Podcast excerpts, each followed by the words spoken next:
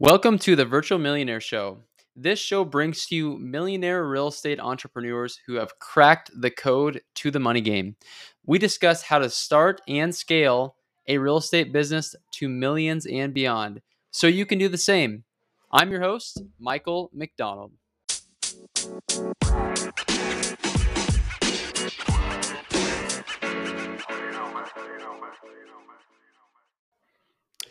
All right, just wrapped up an episode with Matthew Payson. Matthew is an extremely humble, he won't tell you that, but he's an extremely humble real estate investor and owner of Payson Properties, uh, a team of local Pennsylvania buy and hold experts who purchase and improve rental properties in the Lehigh Valley real estate market. Matt has a very unique story of how he worked for 12 years as a chemical engineer before transitioning to a full time real estate investor, um, all while double hatting, meaning him working a full time job while building an extremely impressive uh, real estate portfolio.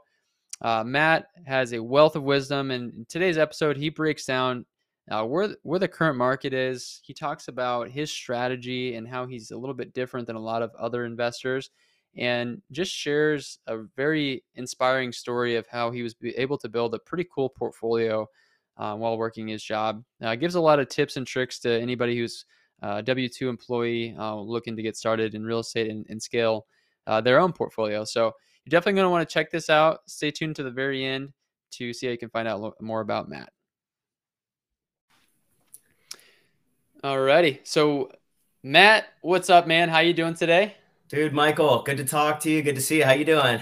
Doing amazing. I am so excited to uh, bring you on and share your story, man. I think a lot of people are really going to resonate um, with your story. And so uh, this is a live show. And so uh, as people come in, uh, remember to have questions for Matt. He's a wealth of knowledge, and uh, we'll save those for the end. And that way he can uh, share some wisdom with you guys. But for people who maybe are just meeting you for the first time, um, you have a really unique story, man, and I'd love for people to kind of get to know you. So tell us a little bit about you and how you got started uh, in real estate.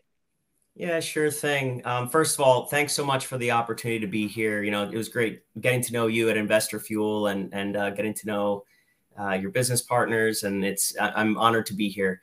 So, um, how I got started in real estate, I, I really got involved backdoor. Um, I come from a line of uh, four generations of engineers. I was a chemical engineer by trade. Um, that's what I wanted to do. I thought I wanted to do. That's what I went to college for. Um, I actually discovered real estate investing outside of the country. Um, I, I was awarded a Fulbright scholarship to study in Madrid, Spain. I did an MBA. Um, I did it all in Spanish, um, every negotiation, every class, every presentation, every test, everything. And we did a, a, a module on debt, on finance. And I, I, that really made sense to me. The stocks, uh, that that that stuff didn't it didn't resonate with me. The trading, the valuations of these big companies, and I, I really latched onto that one piece. And so when I got back to the United States, I knew that I wanted to get into real estate and I bought my first single family property in Allentown in 2014, thanks to that program. And it exposed me to entrepreneurship and real estate.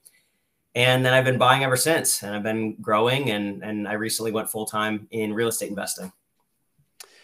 Wow, that's that's incredible. So I, I, had no idea that you were that fluent in Spanish. Like you you literally were able to negotiate deals in Spanish. That is so cool.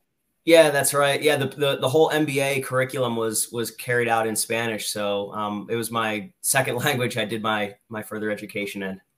That's really cool. So, uh, you you went to college, you got your chemical uh, engineer degree, yep. and at what point did you decide I wanted to start buying properties and investing in real estate? Yeah, that's a great question. I, I practiced chemical engineering for three years before doing my MBA. Um, uh, I came back to the States in 2014. So it had been about three years or so of professional work um, as, a, as an engineer. Uh, and then my MBA. So it was four years after I graduated college. I think I was 26 at the time. Okay. So four years after you graduated college and you're like, what, what gave you the real estate bug? How did you, how did you hear about it? What, uh, what really made you have the confidence to dive in? Cause you know, a lot of times it's hard to balance that investing and a full time job and I know oh, that was that was your, your, your that's how you made your money. So like, kind of help me understand that. Yeah. So um, I I I kind of was double hatting. I was I was working full time, and how I got the confidence, I guess, just from the from the MBA curriculum, I thought, well, I've studied business academically. I can I can dive in and do this. I was involved with a group of investors um, back when there were foreclosures. It's it's hard to believe. Um, every Saturday morning, we would go around and we would see eight to ten properties. Typically, they were foreclosures, and I, I got confidence from just going in properties, looking at them, talking with investors. Is it a good deal? Is it not a good deal, and why? And um, and then then I would put in offers on ones that uh, that I thought were good. I think I, I missed two and and got so it, it, was just going to see the properties, putting in offers, evaluating why they're a good deal or not good deal. That that's how I got the confidence. And the other part of it too is having a W two income is an advantage for uh, when someone's getting started because banks like it. You could get good good loans with good terms, and so I could make offers confidently because I had a good engineer salary. So that helped with my real estate when I was getting started. I think that's such a good point, Matt, because so many people talk about just jumping and kind of burning the boats per se, yeah. right? Um, which is actually what I did. And that works for some people, but um, I actually have a few uh, people who I help coach uh, to get into the business. And like they're all wanting to quit their job or they're all in different various phases, and some have and some are in the process. And you know, it's easy for me to say just like quit your job because I did, yeah. but it's also not for everyone too. And so I like how you pointed the fact out of the financing and how banks like the W 2 salary and it's very beneficial for them. And so how how long did you do the the wearing multiple hats at the job and buying properties before you finally decided it's time because I know right now, as as we're recording this, you are no longer at that job, right? That's correct. Yep, I'm doing some work um, for a developer. Um, so I took like a pseudo job, but it's it's it's few hours a week and it's it's less than part time. So it's uh, uh, but yeah, I'm no I'm no longer at that job as we're recording this. So it, it was I was there for I was it's in the industrial gas. It's a big chemical company, the industrial gas business, and um, providing oxygen during COVID and other things. Like it touches all these different sectors. And uh, but I was there um, in all 12 years in um, in the chemical space, um, working as a W two employee. So um, with with a year and change for my MBA. So I double headed for a long time since 2014. Um, one of my mentors is a big developer here in Allentown, and and um, he he kind of says maybe I stayed too long, but I wanted to err on the side of uh, I, am a cautious person. I want to, the deals that I do, I want them to make sense. I, I underwrite things conservatively. Um, I want to have a certain degree of certainty that when I'm going to do something, it's going to work out, which is good and bad. Um, a lot, many entrepreneurs just want to go get it. Um, I'm a little more cautious. So I double hatted for, um, I guess, almost eight years from 2014 till 2022. And uh, all it, was nights, it was weekends. And I'll tell you what, it was a grind because you're trying to schedule appointments uh, outside of working hours or take a half day off. And um, I, I, was trying not to mix work and real estate because I didn't want the perception that my performance was being affected or not affected by things outside of work. So I was keeping things um, on the uh, you know pretty quiet and not uh, not opening up at work about what I was doing, and I think that was smart. Um, but at the same time, it's it's hard to to maintain that and still be an investor. And I wasn't doing anything like this. I wasn't doing social media. I wasn't online, and um, it, it, was it was hard to do. But in a way, I'm glad that I did it because it, it really helped with the bank financing. I could do the next deal, the next deal, the next deal cash out refinance, the BRRRR method, all that stuff. And and they were willing to work with me because of the income. Yeah, man. I, I, I think it's so good for people to hear that and to to know that just because this person does does this or this person does this doesn't mean that it has to be the way that you do it do it. But right. I, I definitely have to say I'm very impressed with the amount of patience because after I met you at Investor Fuel, um, which is a mastermind that Matthew and I are a part of, I was like, you have this much going on in your real estate business and you're still working your job. I'm like, holy cow, you are patient, man. So kudos to you for um, building what you've built, which is extremely impressive, um, all while wearing multiple hats. Because I did it for about eight months, mm. and you know I'm a, at a little different point in my career than you. Um, you're you're a little bit ahead of me, but um, I was like, I can't. How, how does anybody do this for any longer? I was totally tired of it, and so the fact that you hung in there for that long um, is super impressive, and it's really cool uh, seeing that. So well done, man. That's all. Yeah, thank you. And I probably wouldn't I wouldn't have held on as long as I did if it weren't for the benefits of the the bank financing. Um, the banks were really willing to work with me, which helped me buy more deals. I, I think so. Um, there there was it wasn't just like a total grind. It was there was benefit for sure for the real estate side of things. Yeah, so I think the biggest component, like especially as banks tighten and squeeze that right now, especially, yep. is people are wondering, you know, what are the banks going to be able to do? So let's talk about that a little bit more. So, like when you were at that position, what was the difference between somebody who was maybe self-employed and you in talking to the banks? Like how how do they how do they look at you versus somebody who didn't have the W2 job? Yeah, well, the banks are always going to ask for uh, three years of tax returns, but they really like if there's 1099 income or there's self-employment income, they really scrutinize that, and they because it's it, it's, it's not, not, guaranteed. Right? Yeah, it's yeah, which I I disagree with, but I mean I, I guess they've been burned, and you know, uh, it, but the when when the employer is a big employer, it's a Fortune 500 company. That just they look at it as it's more secured income, and if the property, they'll look at the property first, it, whether it's a W two applicant or a 1099 or self employed applicant. They're always looking first to the property and to the collateral. So if it's a really good deal and you buy a, a, a really discounted property um, they maybe still be willing to work on it uh, with you and finance it. Um, but if the deal is pretty good or average, um, then they're going to look at. They're always looking at how am I going to get paid back. So first it's the cash flow, then it's the collateral, the property, but then it's the borrower. Do they have good credit? Do they have good liquidity? Uh, do they have good income? That's what they're looking at. That's all they care about. They just want to know how will I get paid.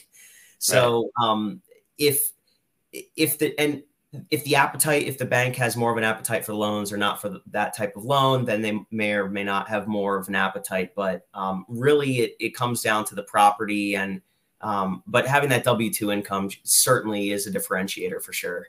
They just feel that they'll get paid back more easily and that you can support yourself. You're not relying on the property to pay your own bills.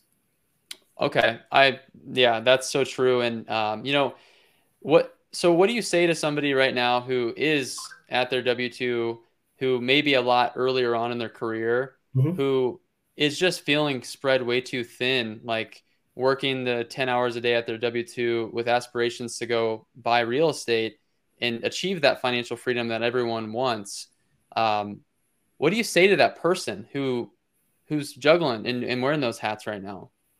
I'd say stick with it and keep it up um, and, and don't get discouraged. Um, it will be hard to to manage and juggle but when you accumulate the properties that you'll need to be financially free that's also going to be hard because you're going to there's going to be things that break there's going to be tenant issues there's or contractor issues or whatever. So it's a part of the process it's a part of the journey. Uh, keep keep it up don't get discouraged because um, having that portfolio isn't easy either. It's it's I, I think I think it's an idealized notion that it's it's passive income, and um, once I just have this number of units, I'll just be able to do whatever I want, and it's no work. It, it's not really true. Um, there's no such thing as truly passive income in this business if you're a landlord, and, and so just just keep it up. It's tough, it's hard, but um, it'll prepare you for the journey ahead. You yeah, can do it. You can one, do it. One hundred percent, man. I think that's the biggest thing is just realizing that it's a journey and it's not an overnight success, get rich quick. Oh, yeah. Like building a portfolio and not just building a big portfolio just to build a portfolio, but like stabilization, yep. um, predictability, keeping the vacancies to an all time low. Like that takes a lot of hard work. And oh, yeah. one thing that I was, uh, I guess we'll switch gears a little bit and kind of talk about team and how you can manage all that while working a W 2 job yeah. Because one thing that I noticed about you is like you didn't really have this great big team. You know, uh, yes. The sexy thing right now is scaling, and you know I talk about it, and we have a big team, but you were doing a lot of this without having a great big team. That's so, right. ha- what were the key components of being able to juggle all of that simultaneously to still putting in that time? Yeah, that's such a good question, and it's it's something that I think about often. Do I insource? Do I outsource? And when I was working full time, and to this day, um, I work with a third party manager here um, in in the Lehigh Valley market. Great property manager.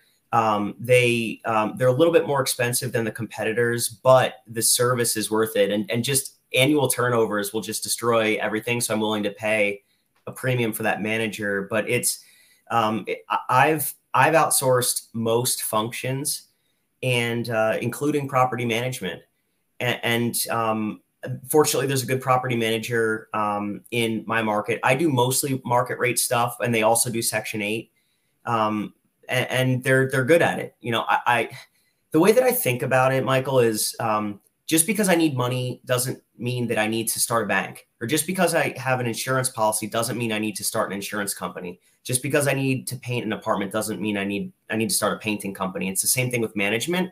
So every function that I take on, it has to be critical to the success of the business, a true core competency. And um, I'm trying to outsource most things to keep freedom high and uh, overhead and um, I guess people issues low.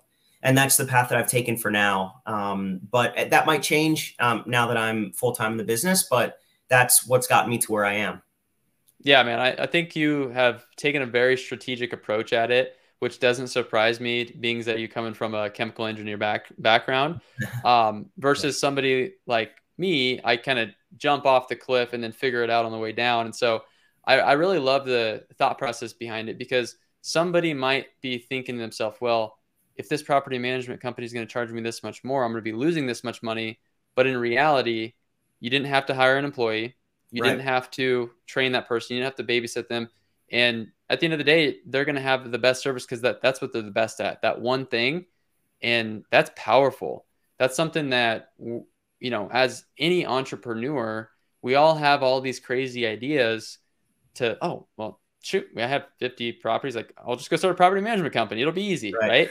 And then we catch ourselves getting yanked in this direction and then yanked in that direction. And all of a sudden, we're dropping all these balls versus if you just focus on this company is really good at that. And let's just let them be really good at that. And we're going to have a great partnership. It's going to be awesome. And it's going to be handled with the best customer service because that's what they're good at.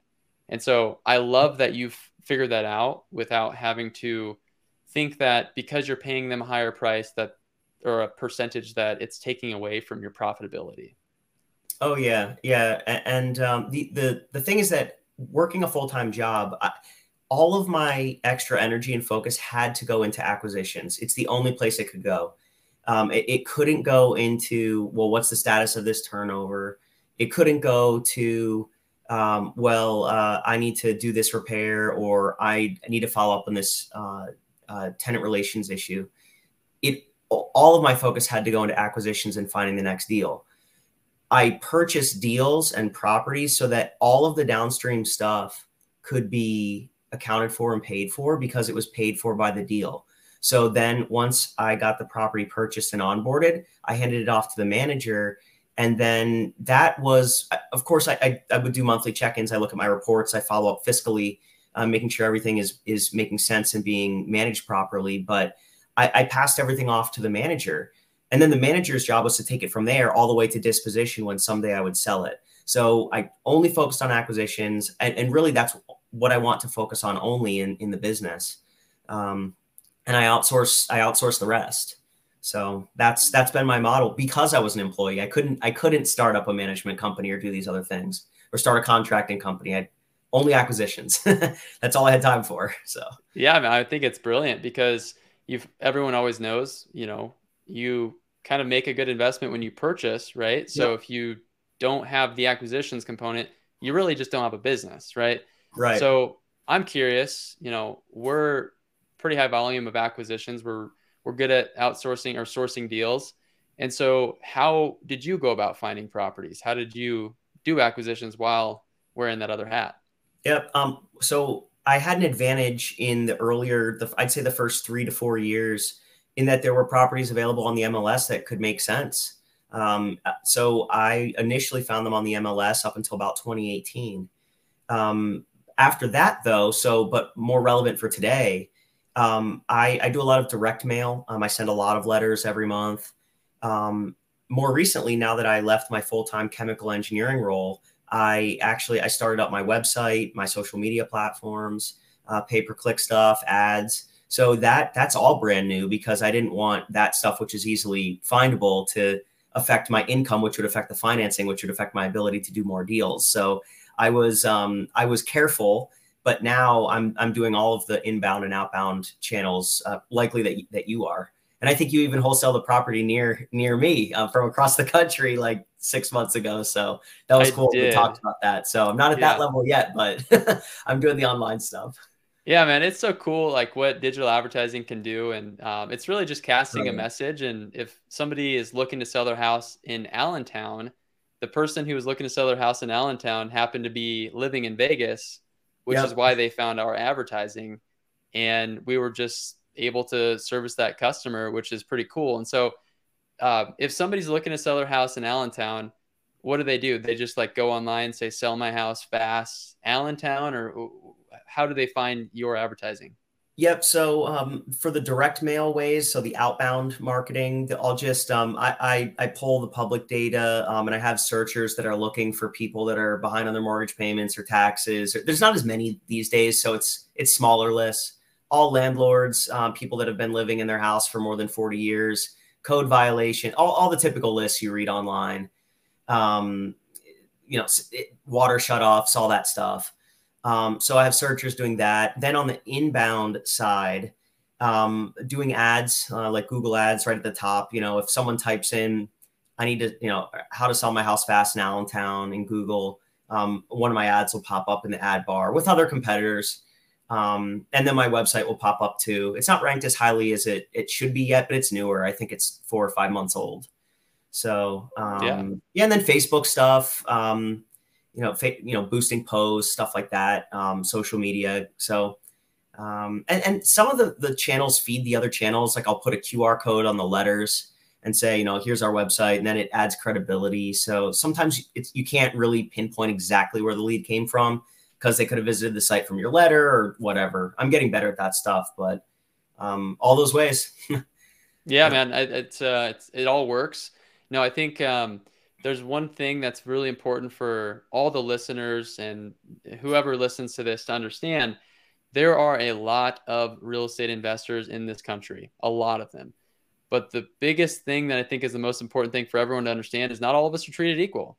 And mm-hmm. what makes you different, Matt, versus the other people who are in Allentown who are trying to buy houses? Oh, yeah. I'm so glad you asked that question because our value proposition to the market is that we can provide the uh, the quick cash offer, uh, seamless process, just quick, simple offer that wholesalers and flippers can, except for the fact that we're the end buyer. So there's no middle person that needs to make a cut or a profit. So we can offer more than other wholesalers in the area, other flippers, and we can still offer the same service or better service because we're the end buyer. I'm the end buyer. There's no one else. It's I, I don't wholesale or flip properties. I just buy them. So I can typically offer more, and we outbid competitors because of that. Uh, simply because it, it's it's all in house. So um, that's that's what Pizon Properties does, and why we're successful here in this marketplace because there's there's no other middle person that needs to make a cut of that profit. The I love it. it. basically. Yeah, yeah, they keep it in their bottom line. I, I love that exactly, and then they want to work with us. I love it. Yeah, so and then obviously then you service them at a high level too, um, along with you know the the process and all that. So, um, yep. man, that's awesome. So, what, what what do you think about the current state of the market right now? And um, for guys that are only the only exit strategy is they have to buy it at this deep deep margin because they're going to sell it to somebody like you. Like what what do you think about that that component in, in the market currently? Yeah, so that's a little bit of a packed question. I mean, I could speak nationally and I could also talk locally. Um, so I'll take local fine. first. Yeah. yeah, yeah, yeah. So I could say locally first. Uh, the Lehigh Valley is actually in a great spot location wise. Um, I, I, just saw a report in the news yesterday that this economy. Um, it, so just for everyone that's watching, it's an hour north of Philadelphia, an hour and a half west of New York. Um, it's uh, the economy here in this MSA is bigger than three states. So it's it's a diverse economy, and people are coming from New York, New Jersey, these high tax states, in where um, prices are really taking off that people can't afford to live, and they're coming out to the Lehigh Valley, still very very connected. Um, still, you know, the, the the beach is an hour and 15 minutes away. You have New York, Philly, all these things, um, but their jobs, the cost of living is better. So um, here locally, um, it's disposition. It, it's it's fine. It, it, it's not a challenge because uh, prices are continuing to appreciate even with interest rates going up. Um, there's demand for housing, and there's going to continue to be demand. The the, the population is expected to grow uh, by 100,000 more people over the next 30 years. Um, was just estimated a few weeks ago, and it's just locally it's fine. Nationally, um, I, I, think that um, folks need to be careful. Um, the Fed increased now. This it's we're recording this in December when it's live, so everyone knows. But um, the Fed just increased short-term interest rates yesterday. The overnight lending lending rate. I I think we'll continue to see rates tick up, um, and as that happens, properties can become more and more unaffordable or less affordable. And so I, I think folks need to be careful because the end buyer is going to have a higher monthly payment, which and it, incomes are adjusted for inflation are not really rising much. So the end buyer is going to have a harder time affording that house. So just be careful of your margins um, and uh, and make sure that that you have a solid edu- exit strategy depending on your market.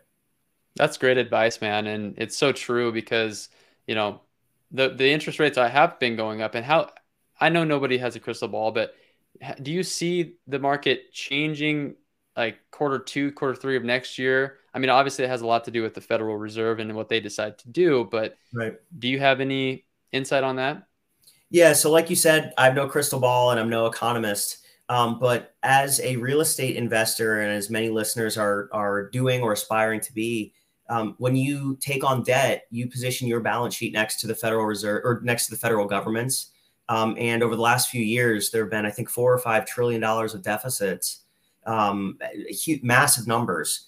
And so I don't think it's fiscally sustainable to have a high rate in the US uh, to service. I think there's going to be problems um, and uh, unrest when um, interest rate payments are more than Social Security or military spending or other big program spending.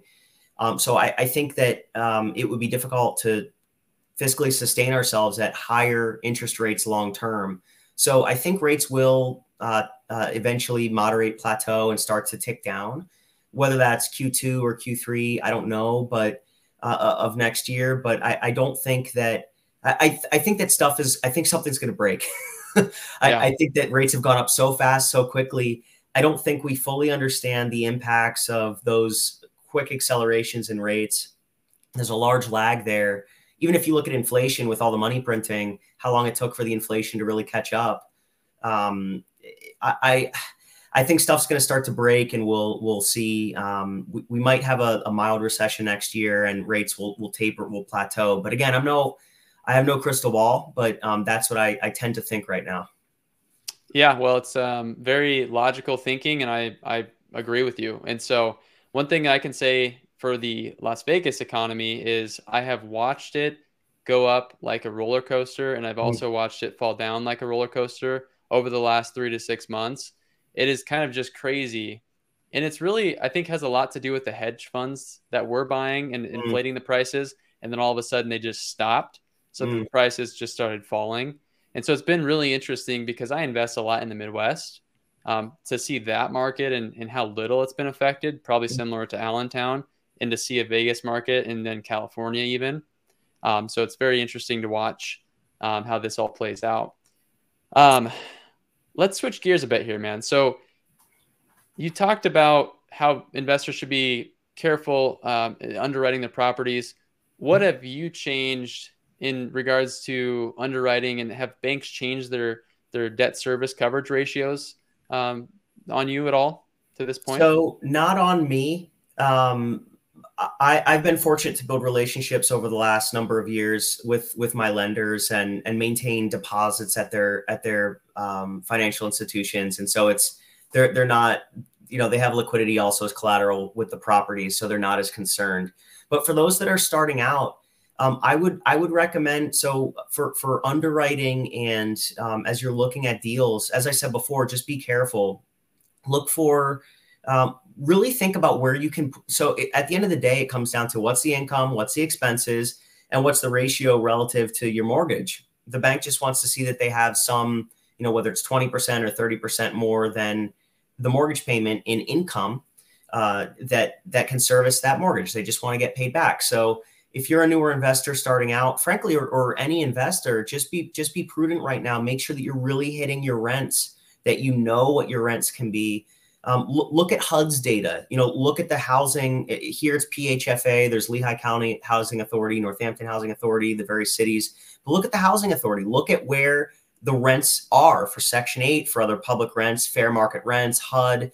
Um, look at what where they've been over time. Have they escalated at 10% over last year, 15%, or have they escalated by 2%?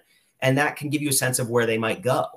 Um, so really look at your income. Where can I reasonably expect my income to go? And then next, look at look at pricing. Have prices start to plateau in your market? Are they continuing to escalate? Here, they haven't changed. They've continued to go up um, at the same rate as for the last six years, just because of people coming to this area. Um, and and then look at your expenses. Do you foresee taxes going up in your area? Um, what type of lend what type of mortgage do you have? Is it adjustable rate? And where do you think rates will be? Or is it uh, fixed rate for 30 years? Um, so uh, are how fast can you grow rents versus like so where are the rents right now? Can you take them from 900 to 1200 or not? Um, and then what are, are, your expenses going to be consistent? And then the value. So you, you just it, at the end of the day it's just how sensitive do you think your income is your expenses are and the value of the property and and just add a little extra security buffer to each of those things that you're looking at and and then do the deal. Also don't wait though. Like if a deal makes sense do it. I wouldn't get scared because the market might be shifting in your area but just go into the transaction with your eyes your eyes wide open and and uh, talk with other seasoned investors to get their feedback. So much great advice man. Um, yeah if you guys are getting value from this uh, whether it's replay or live uh, please make sure to share this out. Matt has dropped a ton of value, and the more people that hear it, the more people that can get the value. So, uh, thank you for for all of that. Now, I, as you said that, I started thinking of a conversation that I just had with one of my buddies who he's bought 50 properties this year, and he's a buy and hold guy. That's all he does. He's not a flipper. And when he was flipping properties, when the market was just going up like crazy, um, you have to worry about taxes and all that on the back end. But what he said is happening right now is because of the run up of uh, house sales earlier this year. Um, and, and the slight decline right now is he's actually making more money on the refinances than he would make if he were to flip the property because the appraisals are kind of funky, um, at least in the Midwest market. And so I'm curious, like for somebody like myself who, you know, I have not been, I would say, known as the buy and hold guy. Um, I've been very transactional. And at this point, I'm seeing an opportunity to start holding a lot more property.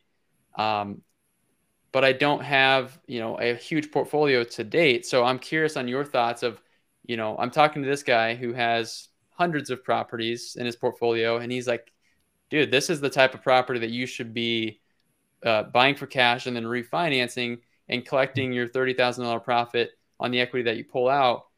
But I'm, I'm kind of in this back and forth battle. Like, what do you think about that business model and using that money to kind of consider not necessarily just your income because we still flip properties, but this is an addition to it. So, what are your thoughts on that? I'm curious. Oh, I mean that's that's what I've done for years. I, I have uh, the you know BiggerPockets brands at the BRRRR method. You know the buy, uh, rehab, rent, refinance, repeat, and that's what I did while I was working full time. That's what I still do, and uh, I, I, think it's a fantastic model. Um, I think it's um, it's it's sustainable because um, when you buy a property, you're helping the seller, you're helping the the, the tenant, but then the bank gets a good deal, um, and you know it's it's just a it's just a really smart business practice frankly because you can if you're buying a good deal if if if uh, th- you're buying the property for 55% of what it's worth you put that other you know 20% into it you're up to 75% of what it could appraise for. You get a 75% loan uh, to the value uh, it, it's it's it's just smart. Um, you can cash out all of the money that you put into the deal and do the next one so um, I I think it's it's a strong model. Now for those getting started um, and um, that are looking to do this, it it can be it's a tricky time because of where rates are going and and it depends on the lender. Some lenders fear more of an economic pullback than others. Um, so make sure if a bank tells you no, we can't do it, just go talk to the next bank because there are lenders that will do it. Um, you just have to talk to you know 10 or 15 or 20 lenders some nationals mostly local um, or lenders that understand that are national um, to do that refi. So i mean i love that business model. You just the, the the key though is that the lender must understand what you're doing and they must understand how investors think not like a traditional oh you're not putting 20% down so i can't do it type thing. You'll still put down the 20% but they'll cash you out later Right. So, hmm. uh, live example of a property right now that we're looking at mm-hmm. is we're looking to acquire it for 145 and it needs about 25 to 30 into it. The a value after repair should be in the 225 to 230 range. Mm-hmm. So if we if we crunch the numbers, we would be able to pull out all of our cash into the deal and likely another 10 to 15, maybe even $20,000.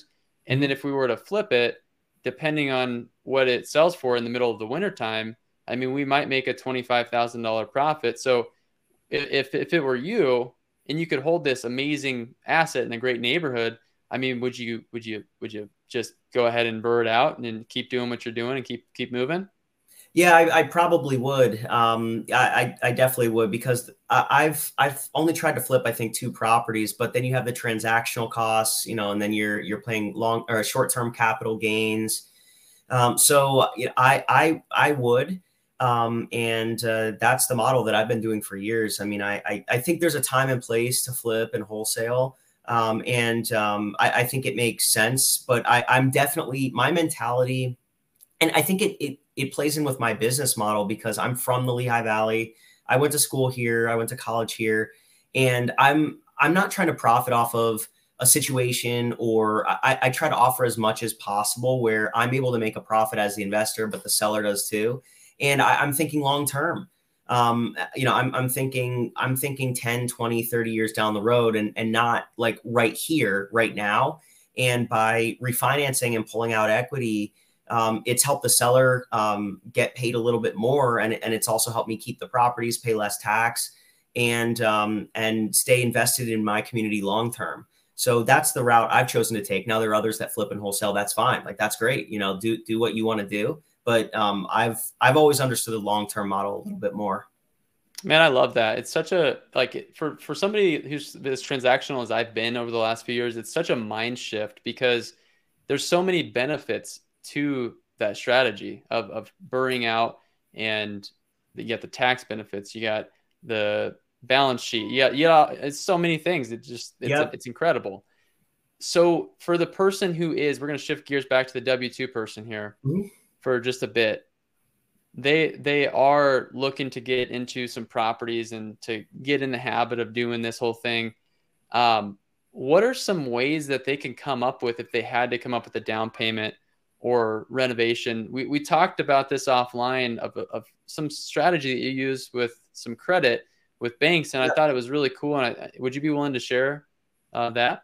Yeah, for sure. I mean, I I, th- I, think the first thing that if someone's looking to buy their their first or second or third property and they're looking for ways to come up with the down payment, I I, think um, what I did when I was getting started, I looked at, I said, okay, what are my what are my assets? And I had a car that I had paid off um, that it was it was a, a um, I, th- I, think at the time it was maybe five or six years old. So I had bought it basically new, paid it off. I took out another more a basic another note on the car. So that and I think I paid like two percent through the employer's credit union, and then I invested in a property that has yielded much much more than 2% in profit so that that's one thing just look at the assets you have and, and see if you can either refinance them um, and i wouldn't like rush to pay down student debt or anything like that. I would keep the cash and then look to invest that not try to get rid of your loans. Hidden um, equity right? It's hidden equity. Exactly. Oh yeah. Yep. Um, next so you could take 401k loans. So if you have a 401k with your employer, you can borrow from your 401k. I did that. I think for 8 years I had a loan out all the time. And I would just I would just it's like okay, well I'm taking it out like maybe I could have got, you know, 10% in the stock market, but when I bought a property and then I was no cash into the deal, my return was much greater than 10%. Um, it just took some creativity. So next would be your 401k. Um, also, as you get more experience, there are loan products. So you could do a line of credit in your personal name. Um, so that's that's access to cash. Um, it's it's typically lower uh, a lower interest rate than credit cards. I never used a credit card to purchase a house or take a cash advance against my car, but I know people who have when they were starting out. So credit cards, um, a line of credit in your personal name. And then um, also there are business lines of credit that you can get if you buy a property in an LLC um, those are harder to do. I think I was in business maybe three or four years before um, I got one of those. And eventually, one of my lenders approached me and said, We can put a second lien, a, a line of credit behind our first mortgage, and we'll go up to a certain amount. And then you can use that to buy properties so long as you refinance them with us. So, hopefully, that's a roadmap of different lines of credit, like starting from right away all the way into maybe your fourth or fifth year. But those, I think that's like five or six things that you can explore right there. Yeah, and that's a that's a lot of uh, really good advice because you know a, a, couple of those are kind of obvious, but some of them, like the 401k, some people just mm-hmm. may never think of that. It's like, oh, I didn't even realize I could do that, and if I did, it seems really risky to invest it in real estate. But when you understand how this process works, you realize that you can get that money right back out as long as you buy the property correctly and then have a relationship with that bank. So, yep. um, appreciate you sharing all that stuff, Matt. So, uh, yeah, man. I mean, coming to the end, looks like we have a few people on. Does anybody have any questions for Matt? He's a wealth of knowledge, and I'd love to take advantage of the time we have together here. So, if you do, drop your question below. Let us know, and um, Matt will answer some uh, questions here. Um, let me let me let me do this while people are thinking some questions. Are there any like books, routines, habits, any success tips that you've came across or, or practiced in your adventure to creating this successful real estate company? Yeah, there, there's a few things come to mind. Um, there's a couple different aspects of that question, but the the most valuable real estate is between your ears. It's your it's your mind, it's your head, it's your mindset. So before I before I really started getting into physical property, I really worked on my my mental property and, and thinking about mindset. So, and I'm sure in other shows you've really uh, you've really got to dive into that. But books that have helped. Um, I mean, everyone mentions Rich Dad Poor Dad. That shifts the mentality. Um, I, really like the Millionaire Real Estate Investor. I've read that book like six times. It's a it's Gary Keller, Jay Papasan. Fantastic book. I mean, it takes you it, it, I believe it was a memoir for from Gary Keller to his son, and he wrote it in like like very fast, like a weekend or something like that, or at least a portion of it, the first chapter. And it's it's it's very thoughtful, it's very in depth, and it it really takes takes you through the the roadblocks, the mental roadblocks that you could experience on the way to becoming an investor, and and and why those roadblocks mentally um, why they're not there and why you create them and how you can overcome them. So that that was a great book. Um, and there's there's just so many others. I mean I, i've probably read over a hundred books on on investing and mindset and, and just like the top ones that you google you know sales um, uh, you know negotiating stuff like that. So um, if you're hungry and you want to go read and learn, you can just Google and, and read all those books. In terms of habits, um, I, I, get up pretty. I mean, not like super early, but I'm I'm up early and I try to do my my first uh, top priorities of the day first, and I really just shut everything off. I don't do anything until that one thing is done. And usually, it's two to three hours of doing that thing. but then after that, I respond to emails and stuff like that. So th- th- that's just a practice that I've done to, I say like, okay, today, what am I going to get done? I get it done first and then I do the rest of the stuff. yeah. So. And sometimes that might be the hardest thing that, or the thing that you're least excited to do, but it just needs to be done. Yeah. Um, yeah. To get it out of the way. Yeah. Yeah. Uh, so many good gold nuggets, man. I'll, I'll drop those um, books in, in, in the show notes, but um, are you excited to see the man himself Robert Kiyosaki at the next uh, event. Hopefully, you're going to be there. Yeah, yeah, I'm I'm still um I'm a, I'm up in the air, which is sad to say because there's there's a commitment I might have to be at, but um I I'm going to try to come as much as possible. But yeah, I mean that's uh, I'm super excited to to see Robert if I'm able to go, and I'm sure it's not going to be like I mean I've probably consumed hundreds of hours of it. I mean probably thousands of hours of his, of his stuff and so it's it would be nice just to shake his hand right or at least yeah. get a picture right so uh, yeah so, yeah exactly. And, and, so for people who are wondering shout out to investor fuel. Um, mike hambright is going to be um, getting robert kiyosaki to come speak at the next event that uh, matthew and i are a part of the group of the investor fuel mastermind. And so it's going to be fun. I hope you make it man. But um, that's all for now. Uh, where can people learn more about you and and uh, your, your company? Yeah, sure. So um, I can be found uh, pretty much anywhere online. Uh, PizonProperties.com. Um, that that's our website. So that's a great place to start.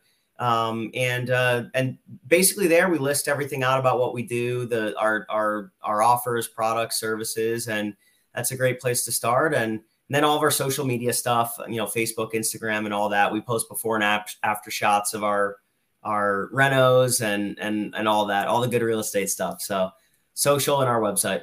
Beautiful. Well, go check out Matt's website. Go give him a follow on uh, the socials. And um, thank you all for being here. Appreciate you, Matt. Appreciate all your wisdom. Until sure. next thank time, you again guys. so much for having me, Michael. Absolutely. Yeah. Cheers. thanks for tuning in, guys. We'll see you next time.